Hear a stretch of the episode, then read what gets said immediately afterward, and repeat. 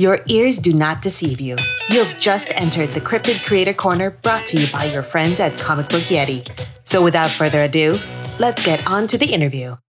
Hello, and welcome to Comic Book Yeti's Cryptid Creator Corner. I am one of your hosts, Jimmy Gasparo, and uh, thank you for listening. Uh, I am here with a writer, a creator, a musician, and a self proclaimed uh, human cryptid, which maybe we'll dig in and find out what that is about.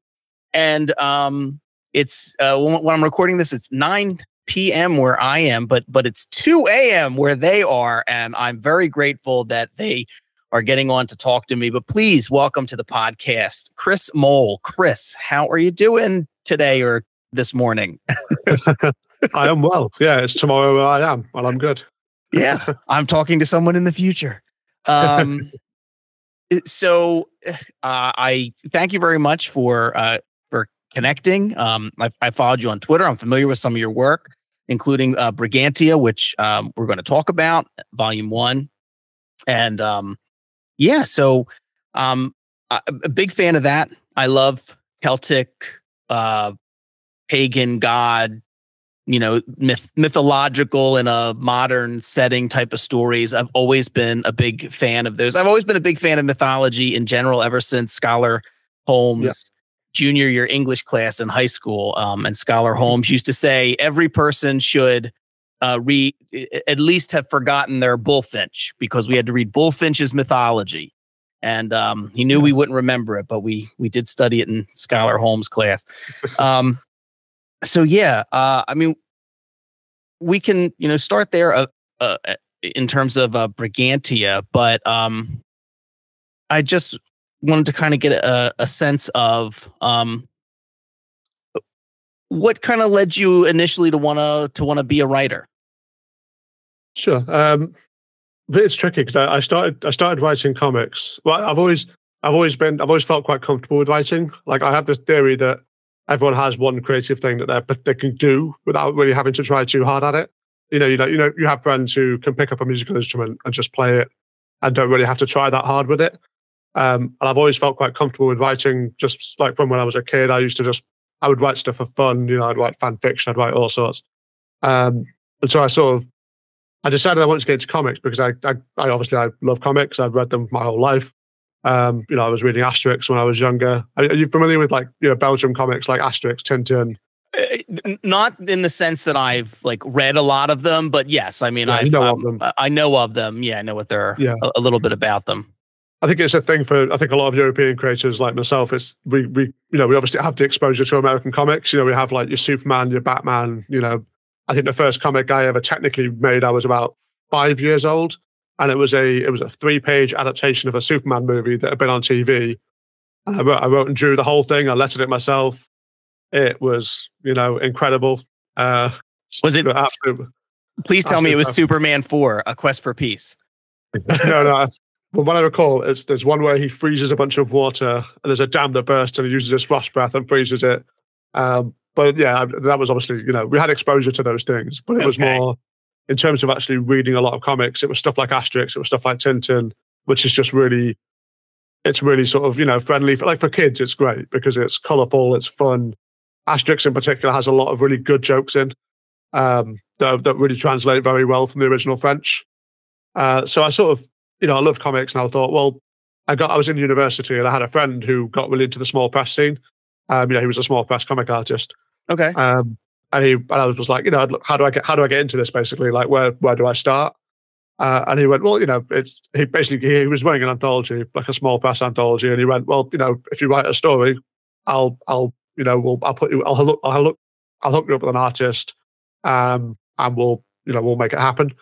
Uh, so that was where it started. So I did, and I was had a really good time with it. You know, it was only four pages, but it was a lot of fun, and I sort of took it from there and just kind of tried to keep building on it. Um, just, just it was sort of taking what things I'd already done. Like I'd already done a lot more, a lot of writing just for myself, and going, well, you know, it's fun. I enjoy doing it. Let's write it. So let's do it so other people can read it as well. You know, why not? Tell some stories. Well, and in terms of doing like writing for yourself, I mean, were you like a good student in terms of like writing classes or those types of assignments? Like, did you enjoy yeah. doing those things? Yeah, I did. Um, I did English literature at my. It's, I don't know what the equivalent for your. Obviously, the American education system is very different to the British one. Um, but I was so with my A levels, which is like what, what we call college, is I don't, I don't think is what you call college. I think you have different names for them. But it was it was sixth form college. I was about sort of 16, 16, okay. 17 kind of so age. Still high school for here in here in America. Like high school's usually between the ages of 14 and 18. Yeah, yeah, yeah. Um, and I did English literature for that. And obviously there were there were creative writing assignments and I, I had a lot of fun doing them. Um, okay. Know, I sort of I got quite good grades for that. Um, so yeah, it was it was that sort of thing, and it was also like, you know, I was in a I was in a Star Wars uh, an online Star Wars role playing club for a long time. So really? Yeah, yeah, yeah. Oh, that's big so cool.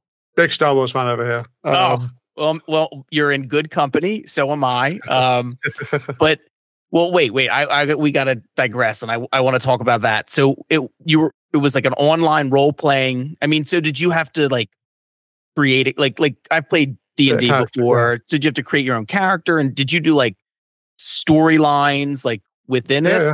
Yeah, oh, so it, it, was basically yeah. So you you created a character, so you had a character that you came up with, and the whole premise was that you were like it was like this was obviously before they you know completely shook up the canon and everything. It was like dark Jedi, so it was you know bad bad guys. Obviously, you, you know you're making a bad guy, but you've got to try and find some element of likability in there because you're going to be role playing this character for however long. Yeah, um, there has to be a reason you you want to do it and you, you like it and yeah, yeah. So I mean, my my guy was basically uh um basically like a sort of like you've seen you've seen Yojimbo, you know, like Yojimbo the movie with with the Kurosawa film. He was sure. essentially a bit like that guy. Okay, like one one eye crossed with a character from from a manga and also a Jedi, also a dark Jedi. Uh, so, what, you know, what was his name? Well, I mean, I, my my Twitter handle is Chris Manji. His name was Manji. Oh, okay. Like, I, I, completely just lifted it from a from a from a manga, but you know, but we, we we kind of there was me and some friends, and we we got together. and We sort of like built it up a little bit. So we built up a whole mythology.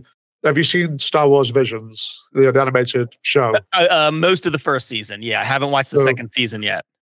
The first the first episode of that first season, obviously they did their own thing, you know. This, but I watched it and went, "These are they owe me royalties because that is basically just that's basically the character. I'm going to go back and rewatch with that in mind. I uh, love Star Wars Visions, by the way.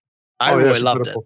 It was really, incredible. Really yeah, we, and the new season as well has been great so far. I'm about halfway through it, and it's just a lot of really good emotional stories, like short mm-hmm. emotional stories. Right. Um, but yeah, so I, I, did that, and that was there was a lot of writing involved with that, and there was a lot of um, it was a lot of it, it was quite interesting. They did kind of cooperative writing, so you would do you kind of write a battle scene with someone, and essentially you kind of write you know a chunk of it. So you go, here's what, here's what's happening, and then they sort of pick it up and then carry on from there.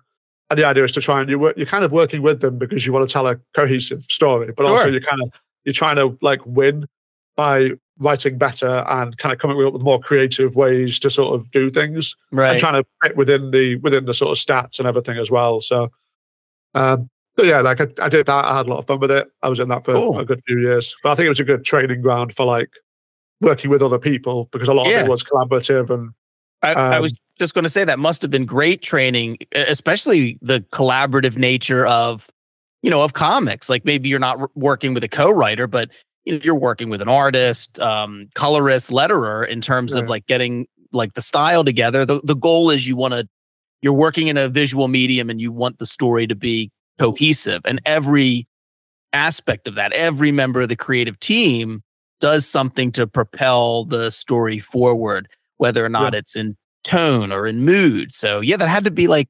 fantastic, like training for that. I think so. Yeah, obviously at the time I didn't think of it that way. It was right. just like, you know, I'm just writing, I'm writing stories. It's fun. But yeah, definitely looking back at it, it was it was that thing of working with other people, and they did we did sort of run on things as well. Where again, it was it, that wasn't combative, but that was you know we're telling a story together, and it's building on what people have done before. Um, so yeah, it was definitely definitely useful training. So that that that was obviously I think part of you know like you know enjoying writing and having fun doing it and wanting to sort of take it to the next just take it to the next step basically. Right. So no, that's awesome. Um, and so then once you you know kind of got the or your your talk to your friend and they said all right you can do a four page you know story write a story for this to get in this you know an- anthology Um, yeah. I mean, did you have any experience at that time, like scripting a comic? Did you have? Did you just like look for scripts online? Did you just kind of piece it together? Where, where'd you go from there? I yeah, I had no experience with comic scripts, so I, I kind of went. Well, I mean, the premise for it was it was a sort of uh, it was a time travel. That the, the the whole pre- the whole premise of the anthology was like time travel stories. Little, it was kind of like Future Shocks, you know, little four page story. Oh, yeah, okay. Cool. Um, so that was that was sort of that helped in terms of like thinking of what the story was going to be. And then right. yeah, I, I, think I I think I just I think I looked at some script examples because there was some stuff like there was some Sandman scripts floating around that you know Neil Gaiman's made available, and there was kind of some stuff. So I sort of looked at them and went, well, I get the basic idea of what I want to do, like what it needs to be. But if I look if I look back at that first script now, if I could dig it out from somewhere, I'd probably be like, you know, the formatting on this is awful. You know, like I would have sent yeah. this to the artist, and they probably went, all right, let me just you know rearrange everything, make sure it makes sense. Right. Um, well, I'm a big I, fan of like. No, I'm sorry. Go ahead. What'd you say? I say I'm, I'm really happy with the story. Like it was, it was like a kind of film noir sort of detective thing. It's like a private detective travels through time. i kind of leaned into like the really heavy, you know, the really heavy narration. So it's like a noir monologue kind of thing, and that was right. that was a lot of fun. But yeah, you were saying, it's pretty cool. No, um, yeah, I mean, uh, I I really like you know to hear how folks kind of like start and get into it and like kind of you know find their way you know with that type of uh you know to to write your first script. And i was going to say that i really like back matter. Like one of the first things i would do is if you know uh, a trade paperback or something had like a script in it or like process art because one of the things i really liked about brigantia you know at least in the the the um I guess the volume one that I had digitally and went through, like there's, you know, portions of the script and some of the process art and like the thumbnails. And I love that stuff. I love seeing how it all comes together and how the sausage is made because it's like the more I think you look at that and see how other people are doing it, I think you can always pick up something. I mean, even if it's a, even if it's a comic you, you, you didn't think was like, you know, great, but um, you can still learn like maybe oh they did it this way. I don't think that worked. I want to do it you know another way. Um yeah. i think alan there was a clip that went around of alan moore. He was like read everything even bad stuff because then you'll yeah. you'll think oh i could do this um but brigantia is a um is not that at all. I mean brigantia is is a, a wonderful story and i love the artwork in it uh, and I was so excited to hear in terms of one of the artists for volume two. Um, I can't, I'll let you talk about that, but to stick with volume one, um, yeah. yeah. I mean, it's, it's like, uh, I just, I loved your idea of it in terms of uh, the like Wonder Woman, but if Wonder Woman was kind of based off of like pagan mythology rather than, um, yeah. you know, Greek mythology. And then and one of the other things I wanted to to talk about, which I had never seen before, um, in terms of Volume One, but it there's a pagan consultant, and uh, I hope I'm saying their name right correctly. Uh, the Limnea Araya. Yeah, Limnaya, I think, but yeah, basically. Limnaya. Yeah, yeah. I, I mean, just that level of like, I want to talk. I want to talk to somebody who, you know, is steeped in this a little bit more than I am to kind of make sure that this kind of makes sense. Uh, I just love that level of of detail. So why don't you, for anyone not familiar who's listening, for any of the listeners, why don't you tell you know tell me about Brigantia and what it's about and Volume One, and I especially want to hear like how that worked with having like a somebody who was a pagan consultant on the comic. yeah, so um, so Brigantia, like, like I said, it's basically yeah, the premise is sort of Wonder Woman. If Wonder Woman was based on a um, a British a British pagan goddess, um, there's a lot of very there's a lot of very well British mythology is interesting because there's a lot of strong Celtic mythology, which is interestingly more sort of Scotland and Ireland. England doesn't really have its own mythology because England is so sort of has been so many different cultures over time.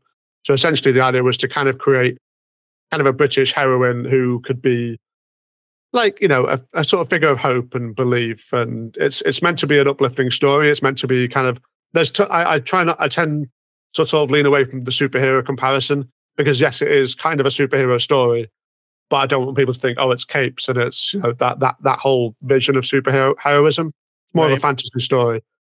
But essentially, it's the the premise is that Brigantia is the um, the t- like, titular goddess of a tribe called the Brigantes, who is a real tribe. They were based in Yorkshire, which is where I live, uh, before the Romans showed up. Um, and the idea is that she gets sort of tricked into a magical portal that sends her to the modern day. It's a little bit like like Samurai Jack, you know, it's that kind of vibe. Um, due to the modern day, she goes from having a tribe of you know maybe several hundred, maybe several thousand people who believe in her. So you know she has a, that strength from that belief to far fewer people believing in her. And I always say far fewer because there are people who still worship Brigantia today, which ties into why we had a pagan consultant on board because you know, if it's somebody, if this is somebody's goddess, somebody's actual, you know, religious belief, you don't want to just sort of go, well, this is my version of it. You know, I don't really care if it's right or not. I don't care if it's respectful. Um, so yeah, she's thrust into the modern day, and the the, the conflict is essentially is initially is her trying to get back to her own time. You know, it's, it's trying to kind of go, well, if I just go back and I can go back and fix everything, because she finds that over the last two thousand years that she's been sort of stuck in limbo. Um, everything has gone terrible, to you know put it politely. Right. Uh, it's, it's, sort of the machinations, the work of the, her brother, basically, who tricked her into the present day, has just been messing things up. Um, so it's about her trying to initially trying to get back to her own time and kind of you know fix things and, and right. try and make make Britain a nicer place to live. Yeah, uh, essentially. I mean, it does a couple of things that I think you know really good comics do really well. Is that um, it looks great, number one, right? Um, there's some great. Yeah, we can't. I mean, we can't. We can't go any further without crediting the like the incredible artist on it because obviously yeah. there's Melissa Trender did the first issue, um, and there's Harriet Moulton did issues two and and three, and just yeah. incredible. Yeah, and you had a couple different, I think, letterers involved too, right? Yeah, sure, yeah. Yeah, um, yeah. It was uh, it was Nikki Fox Robot for issue one, Aditya Bidikar for issue two, and Hassan Otsmane-Elhaou for issue three. Yeah, uh, uh, uh, you might have heard of, of those letters. No, no slouches. I thought, you know, uh, I, I do lettering myself as well, but I just thought if I'm gonna, it like it's to draw a musical analogy. It's like you get somebody else to mix your song because then you need someone to come in who's better than you at what you're doing. Right. So yeah, I got I got people who are much better than me to do the lettering. Uh, we get well, the lettering's great. Um, but yeah, it, it, looks really good. There's a lot of great action scenes in it, um, and, and and fight scenes, which are always fun, you know, in comics. But it, yeah, it's not really. Although I think that's an easy pitch to kind of say, oh, it's like a Wonder Woman, but it's based off of pagan mythology. Um, it, yeah, it's not really like a capes and tights, you know, kind of book. Yeah. Um, but also you, one the touch- inspiration is kind of like it's you know you know when you've read you've read Sandman. I yes. take it. Yeah, I have. With with Sam, I mean, I, I, I assume most people have, but you know, I ask anyway. Yeah, with you Sandman, never know. Yeah, the vibe with that is like I've always felt was, when reading it is that there's there's sort of there's you know the real world, and then there's another layer of it, which is the unreal world, which is you know where dream and the endless and all the sort of magical stuff happens. Yeah, and it very much feels like when you're reading Sandman that you you I read that and go, well, this is just the real world, but it makes me feel like you know in the real world I could just turn a corner and walk into Dream of the Endless. You know, it has that very realistic, magical feel to it. Yeah, um, yeah. so that, that's the vibe we're going for, I think. Yeah, you know? and I, I, I, and I, it works. Um, but the other thing is, it touches on like real world issues. You know, never in a heavy handed, preachy way, but like you know, like there's it talks about like climate change and it talks about like the backlash to like immigration and it talks about some things that are like really going on and um, you know, Brigantia kind of wants to protect the people, and um, yeah, I, I I just I like I think it's very smartly done in terms of those types of issues. One of the other things I really like is um, you know, no book like this with a character out of time.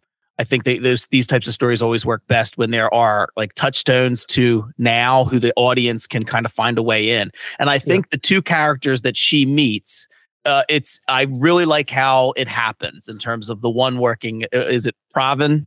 Yeah, yeah. Works at the museum, and then is it, I, I, I the name just went right out of my head. Is it Anna? Anna, yeah, that's right. Yeah, yeah. at the yeah, the at, archaeologist. Yeah, at at the dig site, who has a T-shirt that's I'm pretty sure says "Can you dig it?" that was all. That was all Mel. That was all Mel's idea. It was fantastic. well, I love that. um, I think it's. I I liked how they meet. It seemed very like natural in in terms of their like their interaction and always like you know that's kind of the audience's way into this character. Um, Yeah. and it's it's a lot of fun. Uh, I mean, you know, you have something flying around uh, where yeah, you are. there is. Uh, yeah, I've got we've got the windows open because it's like nearly thirty degrees here. It's very warm, and there's a moth that's decided to come and say hello. Ah. That's fine. That's fine. Yeah. I'll just ignore it. If it lands on me and I kind of hit myself in the face, then apologies. No, no, no. You're you're you're you're fine. We we allow for moths. Um, we're as as a cryptid uh, adjacent podcast, we allow for human cryptids, mothmen. Uh, we're very welcoming here. Of course, yeah. So, um, well, why don't you talk to me a little bit about, or, or, you know, volume two? Like, where do things stand? Uh, you know, is that is that going to go to Kickstarter soon? And about Yes. you know who, the creative team for volume two. Yes. So, uh, so volume two is being drawn as I speak. Um, so yeah, it's going to go to Kickstarter again. Basically, we're going to do what we did previously. We kind of changed approaches sort of halfway through. We did issue one and issue two as separate Kickstarters, and I kind of reached a point where I thought single issues just. I mean, this will will not get too heavy, but it's sort of the changing climate of indie comics. You know, I just felt like single issues weren't really viable for me. Um, so I was like, well, we'll just I'll I'll fund it. We'll do volume two. We'll do the whole thing. We'll just do another Kickstarter for that. Um, and the, the creative team is, you know, obviously you know who the, who the artist is. Uh, it's your friend of mine. It's Alaire Rasico, um, who I, again I hope I'm pronouncing that correctly. Uh, who's uh, the- you you you are Alaire Rossico. I, I think I know that because like I interviewed Alaire and Tobin and Grant Stoy um once, and I I yeah, I, for- I, I, SideQuest, yeah. I- yeah for side quest, and I said their name uh very wrong, and they corrected me. Um, so I I will never forget it. now, of course, I'll get a message afterwards, Alaire, telling me that you still said it wrong, Jim. Um, but no, yeah, she's, uh, a, she's a phenomenal artist, and just like Oh. the pages, the pages she's been showing me are just oh, yeah, just chef's kiss. Like they're absolutely incredible. Um, because I, I I was looking for a new artist, so I sort of I just saw her work and just thought it's got that perfect quality of kind of yeah, like powerful and sort of you know imposing kind of characters and like great character action, great acting, you know, Oh, in the yeah. panels, Very and like a so. great great sense of layout, and it's it's just it's great because there's some stuff in the because I kind of wrote out issue four, five, and six, which will make up the second volume. okay, Um, and there's definitely some pages where I was kind of like, let's try something a little bit complicated and like, you know, we'll see if this works. Um, and I kind of, you know, gave some some touchstones for this is what I'm thinking. Obviously, you know, you are we're, we're working on this together. If you could think of a better way to do it, please do.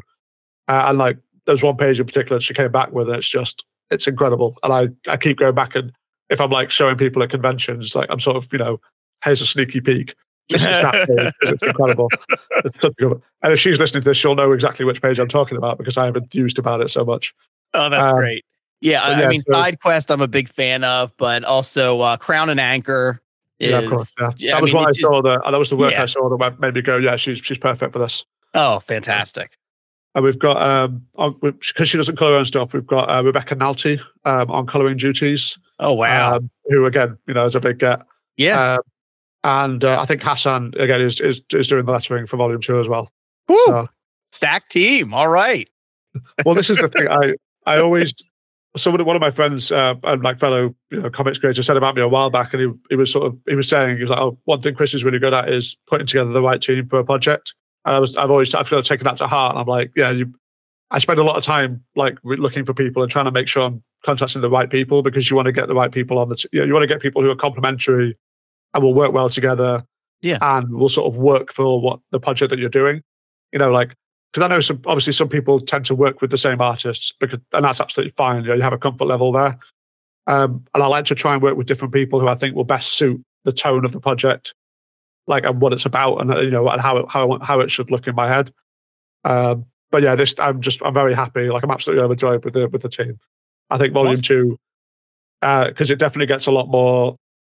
There's a lot more big action. There's a lot more big moments. Uh, oh, I can't I can't not mention Claire Napier um, as well was was the editor on those three issues as well.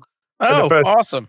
The first three I kind of edited myself because I was like, this is my story and I'm going to work it out and I'll you know I'll just tell it myself and I won't get an editor. in. And then there's, there's the last three I was like, no, you know what, I'm gonna I want to really stick the landing with this. So I'll get Claire in and she was absolutely incredible in helping me work through the scripts and make sure things were really landing and you know suggesting bits to improve and that sort of thing. Yeah. Um, That's fantastic. so yeah. yeah. Can't can't find uh somebody uh too many people better than Claire. Yeah, she's incredible. So yeah, I'm I'm really looking forward to that kind of having that ready and being able to share it with people because I think it's just like I feel like if you read your own script and you're like, yeah, yeah, this is good. You know, I, I, know I, I, don't know if like a lot of writers I know we all tend to be quite self-deprecating about about stuff, and I and I do it as well. So if I if I read if I when I read the script first, like through the for issue six especially, I'm just like I've got myself in the feels when I was writing this. That's pretty good. All right, fellow cryptids, now seems like a good time for a break. I'm always looking for a way to display my comics, but unfortunately, I am not very handy or crafty, as it were. Luckily, I have come across Crafti Comics, and they have a way for you to display your comics, even uh, comic books that are already slabbed, if that's your kind of thing. I recently got a flex frame which has customizable backings and interchangeable border colors. I was able to put in a frame a comic book. It's Batman Elmer Fudd, uh, number one by Tom King, Lee Weeks. It's signed by both. It's one of my uh, favorite signed comics that I got at Baltimore Comic Con, and I was able to figure it all out. It looks great in the frame, and I can't wait to get it up on the wall. It was super easy and I uh, have a slew of comic books now. And uh, much to my wife's chagrin, I think I'm going to create a wall of some of my favorite signed comic books. Um, and Crafti Comics was super easy to use. And I like that you can have a different border color along the background to kind of go along with the theme of the cover art. And yeah, it was a, it's great, and uh, I absolutely love it. So check it out. It's Crafti Comics, C R A F T I C O M I C S dot com. Use the discount code Yeti5 and get 5% off your order. And now, back to the Cryptid Creator Corner. So, so Brigantia, she gets tricked by her brother. She comes, uh, you know, she is gone for a while. She shows up now, out of time in um, modern Britain, the modern England. Um, yeah. I, you know, one of the things I like when when uh, it, there's a little bit of a time jump and the character design. Like I love seeing her in kind of like modern clothes. I think she's hanging out on a bridge and like the establishing yeah, yeah. shot for that section. yeah.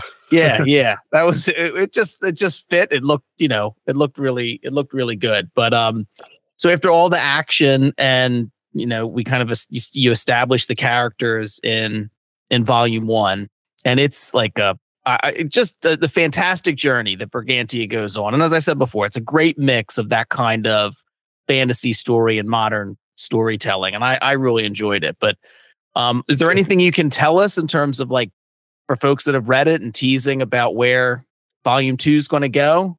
Ooh. Well, what I will say is too spoiler. Yes, spoiler. Well, not really. There's a lot more mythology in the second volume because um, we've dug in. Essentially, I, I, felt more confident to take things and kind of go again, working with the pagan consultant to sort of take stuff and go right. You know, we're going to do our. It's going to be our take. It's going to be my take on on this particular thing, and it's kind of world building. I guess sort of building out like a more of a sort of like the pantheon of gods and goddesses that she knows. Because you very okay. briefly meet her. You very briefly meet her sister Bridget in uh, in volume one. Right. Uh, Bridget plays much more of a role in volume two uh, and so yeah, there's there's a lot more kind of there's more gods and goddesses, and there's more uh, like a lot more of it is set in the other world, and really kind of building out the mythology side of it. But obviously, balancing that with the challenges that the, the human characters face as well. Um, and yeah, I just think I think it's going to be good. I think it's gonna. I think people are going to enjoy it. Let me say it that way. uh, all right. Uh, well, I'm I'm very much looking forward to it, especially um, I mean, I I really love the art in Volume One, but I'm a big fan of Alaire. So yeah, and Rebecca Nalty. So yeah, very much looking forward to to Volume Two um, when that drops on Kickstarter. Do you have a planned date yet, or sometime later this year? Do you know? I think it's it's going to be. We'll look at next year. I think because I've got various things on, and I don't want to like I don't want to pressure Alaire into getting it done quickly. Like it's I want her to work at it at the pace that she oh, wants yeah. to work on it. Um, you know, like I'm not going to be hassling for it. And essentially, with the last one, that we had some delays, so I want to make sure that it's as good to go. And then we do the Kickstarter, and it's like, right, it's ready. It goes to print. You know, you get it as soon as possible. Um, so yeah, but awesome. yeah, we'll we'll look at we'll look at 2024, maybe maybe early. Let's say early 2024. We'll put it that way. All right. And well, I know that um one of the other things that you had had mentioned, and I, I saw on Twitter, and I, I um um kicking myself, I didn't at least try to get a pitch in in time, but you decided to do is this all you this anthology the secrets of the majestic if i i have that name right? Is that what it is? Yeah uh, this this will definitely need some explanation for people. Yeah. Yeah because what i saw it looked like it, it, did this spawn from like a conversation at thought bubble or something yeah so um so thought bubble for anyone who's not familiar um, i mean most people probably are but it's a big comic convention in the uk um and essentially what happened was so Thought Bubble is held in a town called Harrogate. Uh, it's a nice posh little market town in the UK. It's you know it's very very fancy. They have a very fancy hotel called the Majestic, uh, which is like a big you know Victorian building. It's got you know big pillars and all sorts. And most crucially, the men's toilets is absolutely palatial. Like it's huge. There is a bench in there. It's t- like checkerboard tile floor. It, it, essentially it's so ridiculous that everybody when they go to Thought Bubble for the first time, they you know, well, everybody, I say the men, you know, go to the toilet and then walk in and go, what on earth is going on in here? Like, why is it so big? What's happening? and it, it's become this thing where every year, you know, I don't know, I don't even know if who's, I don't think anyone's started. I think a bunch of people have all done it independently. Everyone during the, the party, there's like a mid-con party. It's in the hotel bar.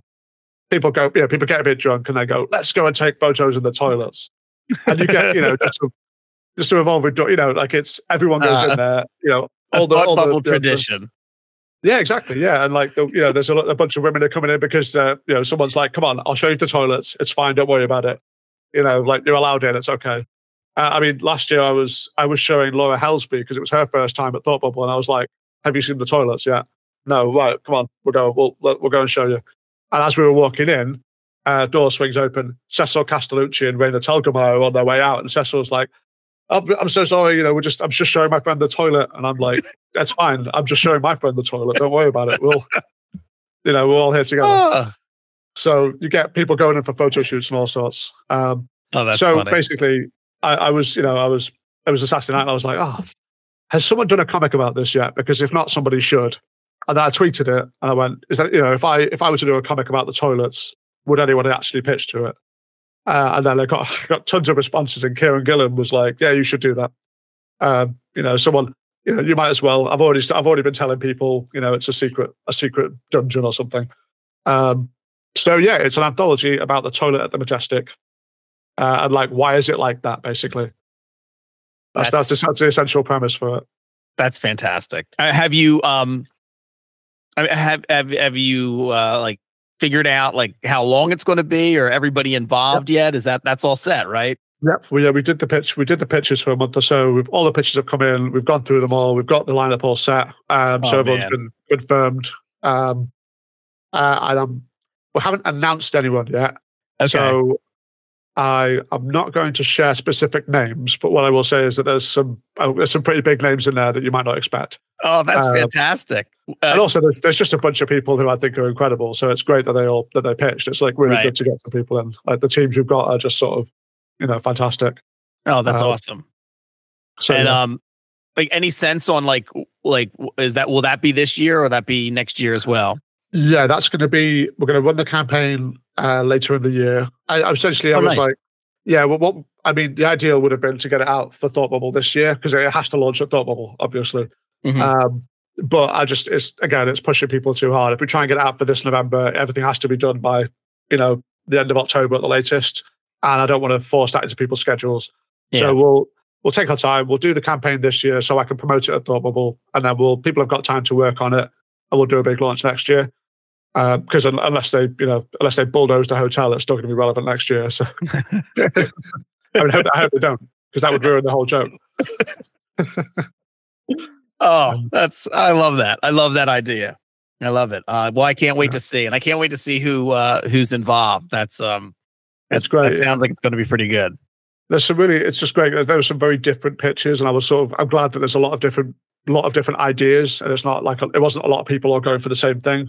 You know, there's right. a bunch of different concepts, which is exactly the point. You know, it's yeah. It, like it could be anything. Like, why is it like this? You know, kind of use your use your imagination, basically. Right. Uh, so yeah, there's a great variety in there. Yeah, that's the great thing. Like when you have like one of those calls and it's like, well, I saw it one way, and then somebody else comes out of like left field and it's just like, nope, I, you know, it was something completely different. And it's like, oh yeah, that's what's a good thing about an anthology. You know, if you have a very broad theme, um, even with a very specific theme, you can get so much variation. You know, Yeah, That's definitely, yeah.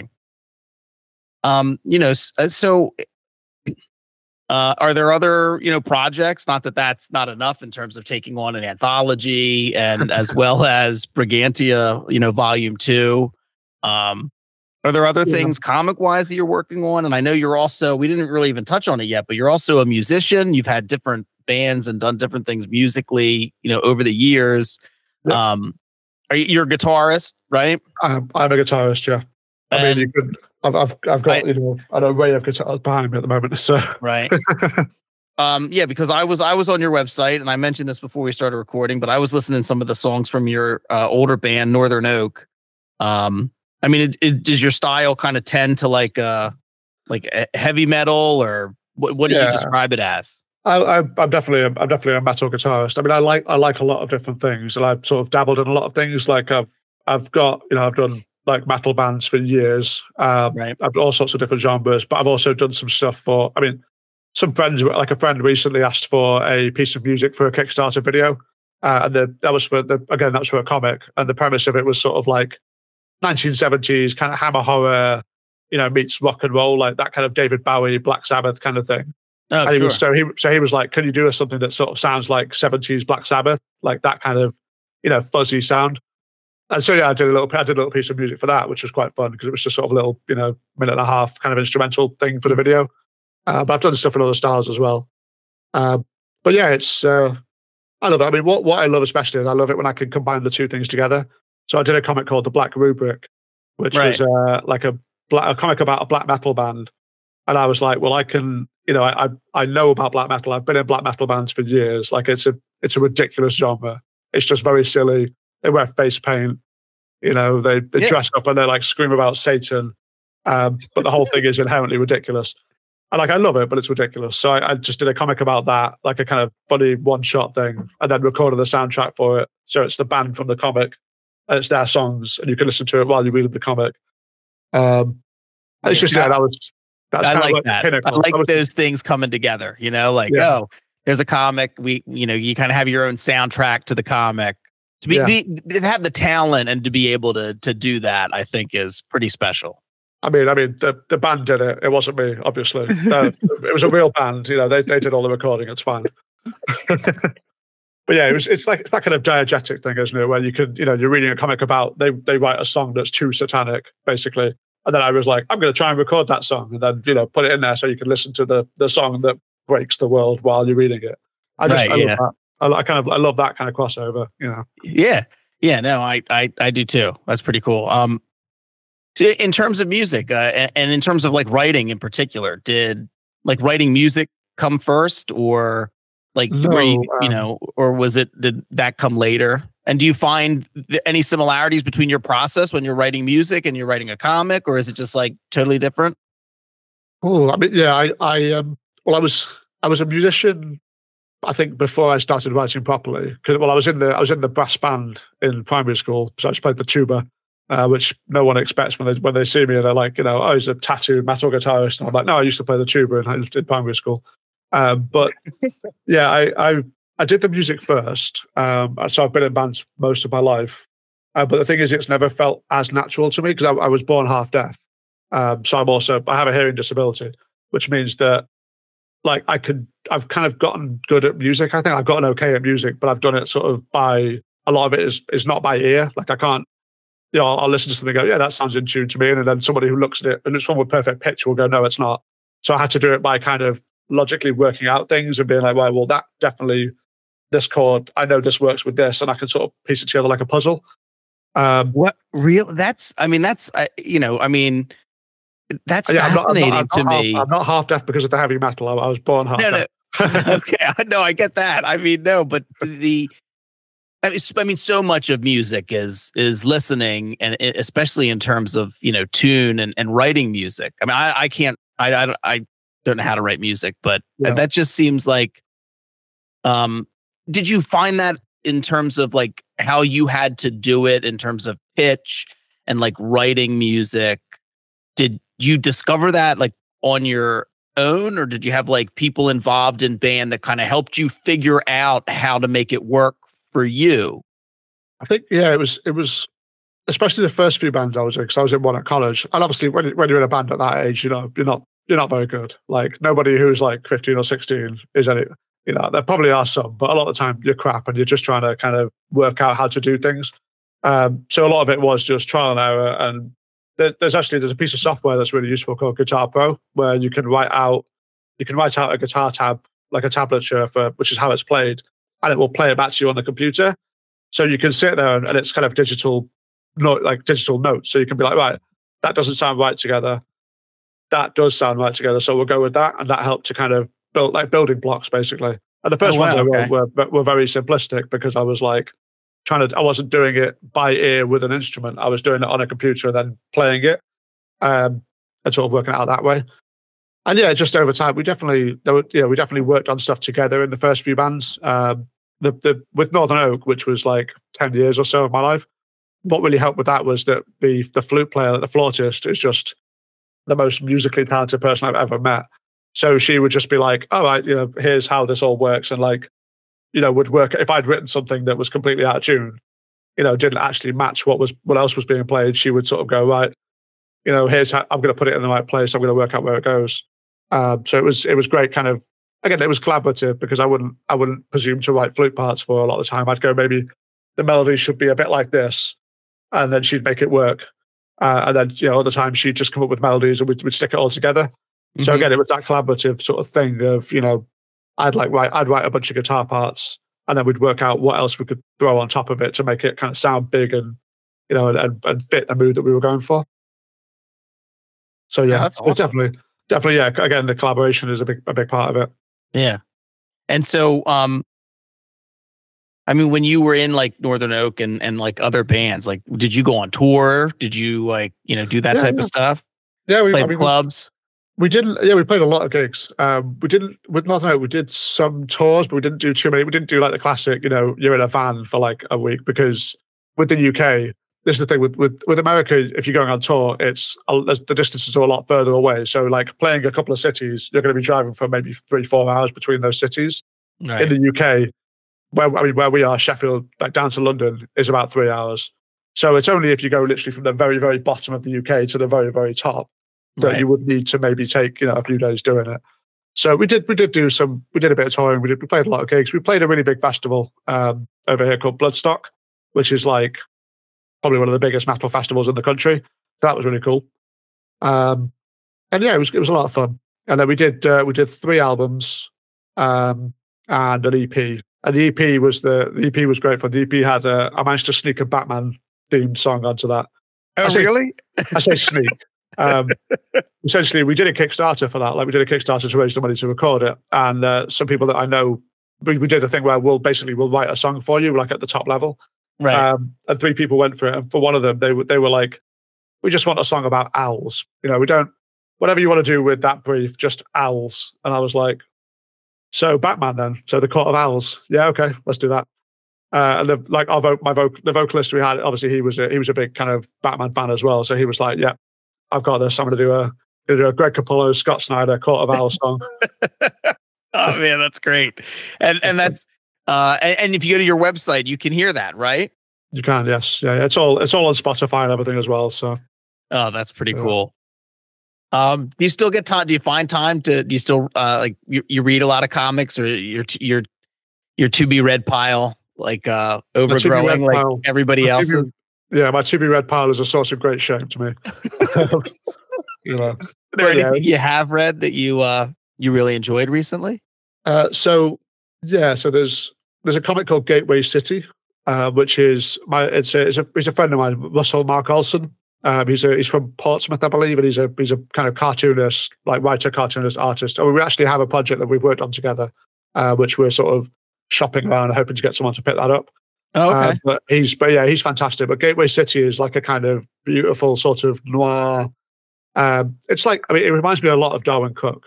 You know, it's got that kind of Darwyn Cooke sort of noir vibe, but like really great cartooning. Okay. Um, and there's some kind of like fantastical elements in there as well. But it's all based around. I mean, he's from St. Louis originally. It's all based around like St. Louis kind of prohibition era sort of gangsters and like you know moles and dames and that kind of thing.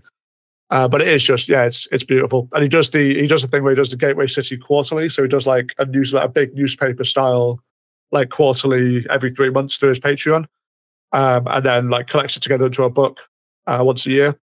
And yeah, it's just it's fantastic. So I can't recommend that highly enough. Cool. All right. Well, I am not. I'm not. I, I know the name. I'm not super familiar with it though, but I will check it out. Gateway City.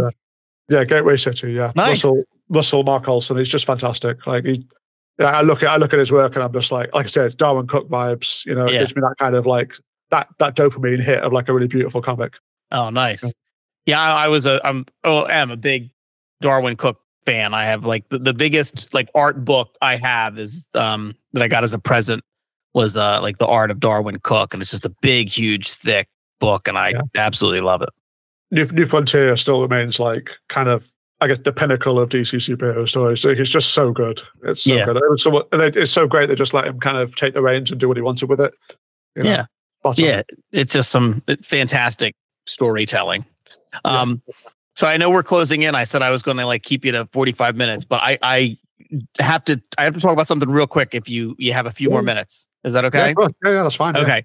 Because, you know, in our modern age, when we follow folks on Twitter and, you know, we maybe only see some tweets in terms of the algorithm. And, uh, you know, if I, if I see somebody as a project that I think is interesting, I try and check it out, back it on Kickstarter. But you don't always get to like kind of deep dive into somebody else that you might have interacted with on, on social media. Yeah. Um, so I love this podcast because when I, when some, when I want to talk to somebody because they have a project or I you know, fire off a tweet about I have openings and somebody reaches out to me and I get to kind of take a deep dive a little bit into their website and their back catalog and who they are and those type of things. And I came across in terms of your website, the Professor Elemental comics, which I took a look at and had never wasn't familiar with Professor Elemental. Um, but then went down like this beautiful YouTube uh rabbit hole where Cup of Brown Joy was like stuck in my head for like a full Yep. 24 hours. So I am. Very, I'm very sorry. and I was just it's it seemed so it's like it seemed I, I don't I mean I don't know a lot about like British things other than you know uh I I was I, I spent a few days in London and I really love Doctor Who um Yeah. but it seemed like like a quintessential kind of like British humor and like Yeah. tell me what is who is what is Professor Elemental tell me So yeah, so he's um so basically he's a he's a hip hop like he's a rapper, uh, but his style is very much kind of mad Victorian explorer sort of scientist type. Um, it, the whole thing is very much kind of a sort of taking the Mickey out of like. I mean, this is the thing. It's Britain. We have a we have a very checkered past, as you are probably as you're very aware. You know, colonialism, British Empire, all that kind of stuff. It's absolutely in no ways like a glorification of that it's very much i mean he, he has one song called i'm british which is basically just kind of a litany of like am i allowed to swear a little bit on this podcast or I, I yeah I mean I'm- within I'm allowed one- reason one word. Allowed one, sure it's basically about how it, it's shit being british Like, Yeah. you know it's just miserable Okay. rain and and getting your chips rained on and everything's sort of horrible and you've got you know it's it's essentially it's kind of you know he tries to find the joy in people and diversity and the things that are great about the country um which i think is is fantastic but it is it's just sort of fun nice hip hop uh, a lot of it is sort of silly kind of there's some sci-fi stuff and it's kind of you know it's it's like hip hop for people who don't really want to listen to who don't want to listen to like you know gangster rap or anything like that it's very much you know and i i, like I love you know i love a bunch of a bunch of like gangster rap i love wu-tang clan that kind of thing i, I love that stuff yeah and he I'm obviously I'm I'm friends with him like I've known him for years. He is a big hip hop head. Like he knows a lot of Right. obscure deep cuts and he really he really puts the research in. yeah Um, but yeah, it's kind of like a whimsical sort of it's a thing. Like we have a there's a particular strain of British humor that is like taking the piss out of ourselves and kind of doing stuff that is ridiculous, but like doing it with a kind of joyful air, so it works. Right. Uh, so yeah, you mentioned Cup of Brown Joy. He's done a bunch of music videos that are kind of really well received and like have loads of views. Um, yeah. And yeah, if, if people look if people look him up and watch a couple of those, they'll I feel like they'll get the they'll get the vibe of it quite quickly. I think. Yeah, I'm gonna, I think I'm gonna have to put in the show notes uh, a link to like Cup of Brown Joy. Um, I, I think that I really I think I the call and answer. I, I, I don't when I say I think it was when I say Earl Grey, you say delightful. Yes, please. Or, Yes, please. yes, Yeah. please. yes, please. that yeah, and then it was when I say Assam, you say yeah, lovely. Lovely. Yeah, that was. I've heard great. that song far too many times because, like, whenever he does gigs near me, because obviously, like, you know, we've worked on comics together, so you know, we're like Yeah, friends. Whenever he does gigs near me, I'm there, and I'm just like, I've heard all these songs far too many times, but I still enjoy Right. it. You know, I still like seeing them. And the Professor Elemental comics have like a really like fun, like a bit of an older school. You know, they're very colorful. It's like there's a lot going on, and it, it seems to suit the personality that I, you know, saw in the YouTube videos. So I mean, just just just great stuff. Yeah, essentially, I mean, I, I got in touch with them because when I was thinking, I was looking for a project to work on, and I went, "He's you're basically he's basically a cartoon character anyway. Like his personality and his persona was very much a cartoon." So I went, "Well, you know, like we could do a comic, we could do some comics about you and come up with a bunch of mad stories, and it'll it'll work basically." And Yeah. then yeah, so we just, that was my first experience of trying to organize anthologies with a bunch of different people in.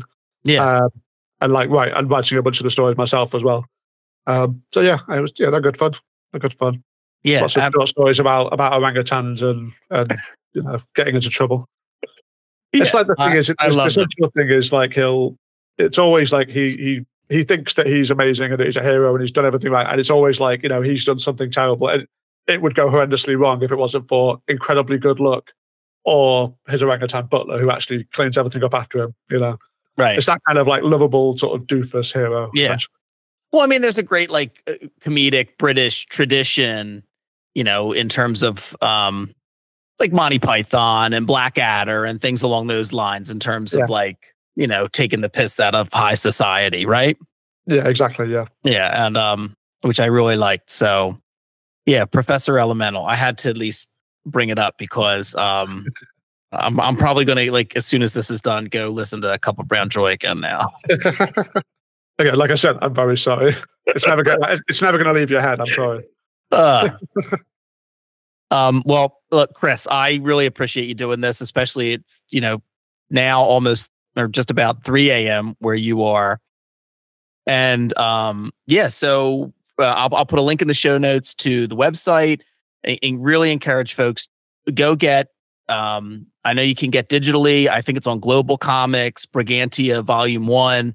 Read it, check it out, get ready for Volume Two next year um secrets of the majestic look for that that sounds like it's going to be a wild time and um yeah check out black rubik the other comics uh on chris's website professor elemental some of his music and yeah chris man um you know I- and we'll have to have you back so we didn't get a chance for you to explain the uh th- that your twitter profile says you're a human cryptid so we'll leave a little bit of mystery and we'll have you back once um uh, Brigantia Volume Two is ready to go, and you maybe we can get you and uh, and Alaire and some of the other creative team on to chat about it. Okay, yeah, I'll I'll emerge from the woodlands where I make my home and, and come back on. Yeah, yeah, where yeah the woodlands of uh, uh, Yorkshire. Yorkshire, yeah, we have, we have some woods, we have some woodlands. Yeah, we'll, I'll go and hide in those. oh, Chris, I really appreciate it. Um, Oh, brilliant! Uh, Thank you for having me on. Yeah. So, uh, all right, for Comic Book Yeti, this has been Jimmy Gaspero. Um, if you like the podcast, rate, review, subscribe, say nice things about us, um, if you wouldn't mind. And um, yeah, if you if you like uh, if you like our interview podcast, you know, let us know. We we appreciate that.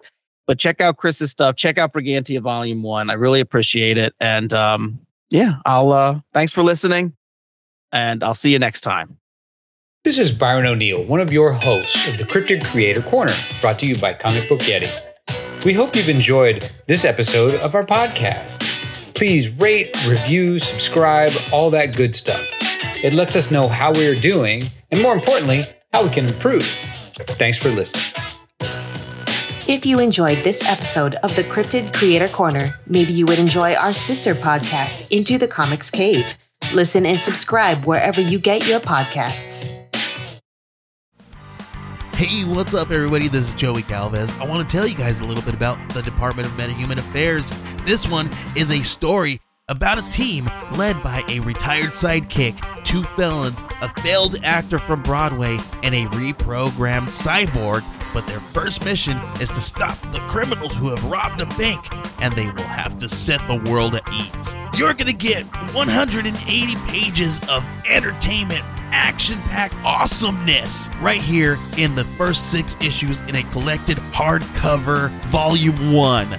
All you got to do is head on over to Kickstarter.com and type in the Department of Metahuman Affairs or DMA and check it out right now.